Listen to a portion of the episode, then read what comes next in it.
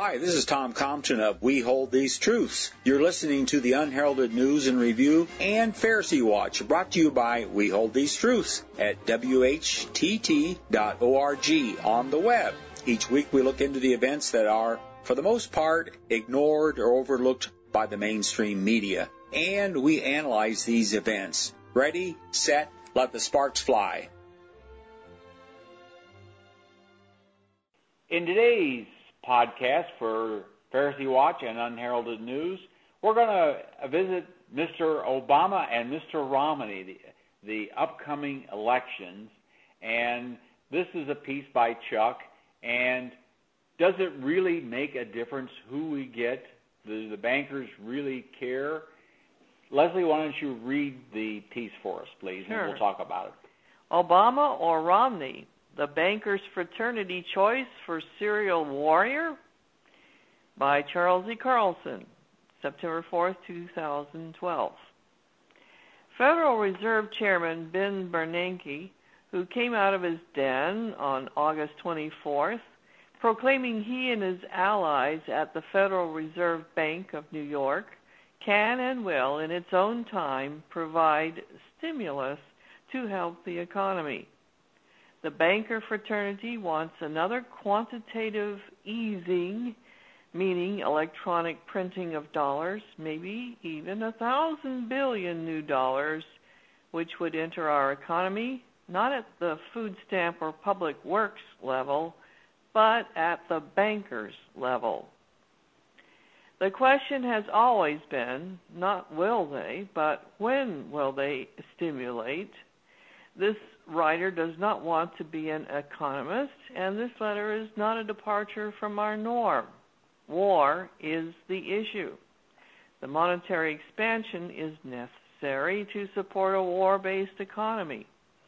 Either the banking fraternity must stop printing money or stop starting wars. There's no choice for industries that prosper on war and who must face the terrible threat of peace. Mr. Bernanke, who acts like the god of the printing press, is, like every chairman of the Fed, a frontman for the banking fraternity. It is his job to justify what he is told to do. He is not the decider, as G.W. Bush once incorrectly called himself for he too was a front man. We can do little to change, but we can determine who the banking fraternity wants in office by observing the timing and the attendant rhetoric invented by Bernanke to justify the decisions he is about to carry out. It must also be noted the banking fraternity is synonymous with the warmaker lobby, the neoconservative and the military industrial complex, to name a few. Someone wrote, War is a banker's payday. We try to constantly remind our readers that it is our job to survive in a war based economy, so we might have a hand in ending it. And if we are not worried about ending it for our children's sake, maybe we can see our way to honor Jesus, he being called the Prince of Peace by 250 million of us. Sadly, the globe today can be broken down into three groups of countries. First, the conquerors, notably the USA and its twin tails who wag us, Great Britain and Israel. Second, we find the list of victims and potential victims who have been or will be conquered, the most important of these being Japan and Germany, the first to be destroyed, and Iran next on the list. Finally, there are all the countries thought not worth destroying. The venerable London Financial Times quoted German Chancellor Angela Merkel as saying something quite unique for any world class politician. As the Times put it, quote, she renewed her attack on markets for their role in stoking Europe's financial crisis, saying the challenge for policymakers is to woo voters to support cutting debt levels to escape the sights of investors. Unquote. Mrs. Merkel goes on to tell some of her voters they must be the ones to demand frugal government and that the bankers never will and are always the enemies of the people, campaigning for debt, which debt is pumped into the system so the markets can drain it off for personal gain. Merkel knows, and in this one beer garden speech, she told the few. Financial Times further quoted Merkel, quote, speaking at an event organized by the Bavarian Christian Social Union Party, she said that the last five years markets haven't served the people, allowing a few to get rich at the expense of the many. Markets can't be allowed to destroy the fruits of people's labor, and governments can't be put at their mercy through excess debt. Further, quote, the real question about our democracy is can we in Germany and in Europe win elections when we jointly stand up for solid finances when we don't always spend more than we take in? Unquote, Merkel said. The Republican convention ended with a bellicose statement near the end of Mitt Romney's carefully rehearsed speech in which he pronounced his total willingness to carry out the war makers' agenda if elected. Romney hit upon Iran and even swung his jaw in the direction of our old Cold War enemy, Russia. Fortunately, Romney spoke after Clint Eastwood delivered a rare moment of truth when he made a clear, forceful, and logical four piece statement in his uncensored pantomime. We are providing a link to remind you the idea of peace is not dead, even in Hollywood. Thank you, Clint Eastwood, but I warn readers Mr. Eastwood can be and was crude when making a point. Now it's the Democrats' convention. President Obama campaigned on a pro peace platform four years ago, and many believed him. But he delivered only scraps of peace being surrounded from day one by the same banker fraternity that occupied all positions of power in the Bush administration. It remains to be seen how Obama will manage a change from peacemaker to warmaker if he wants the support of the bankers fraternity. Sorry to say, politicians do this all the time we can now know the private deals that go on in the political world where money is no longer an obstacle. But we can know who the banking fraternity wants in office in 2013, and that is worth knowing. On September 11th, or soon thereafter, Ben Bernanke will announce when and how much the new stimulus will be injected into the economy like crystals of meth under the tongue. If the amount is huge and the date is imminent, such as we started yesterday, this will signal that the fix is on for Obama to return to the White House. A rocketing stock market is the president's only hope for reelection. His see we have done it moment. But if Mr. Bernanke announces a delay, say until after the election, perhaps with words like, we have the tools, but we are, are giving Congress and the President their chance to do their job first, then you can count on an instant stock market bust, and only Romney can win in November. Either way, the banking fraternity expects the survivor to carry out its will for an attack on Iran. Only you and I can stop it. The only permanent source of hope must come not from those who thrive on war, but from those who pay for it. Peace will require an uprising among the American people and against every war, including the proxy war by Israel upon the Philistines. And this uprising for justice must involve the American churches. Thank you, Chuck.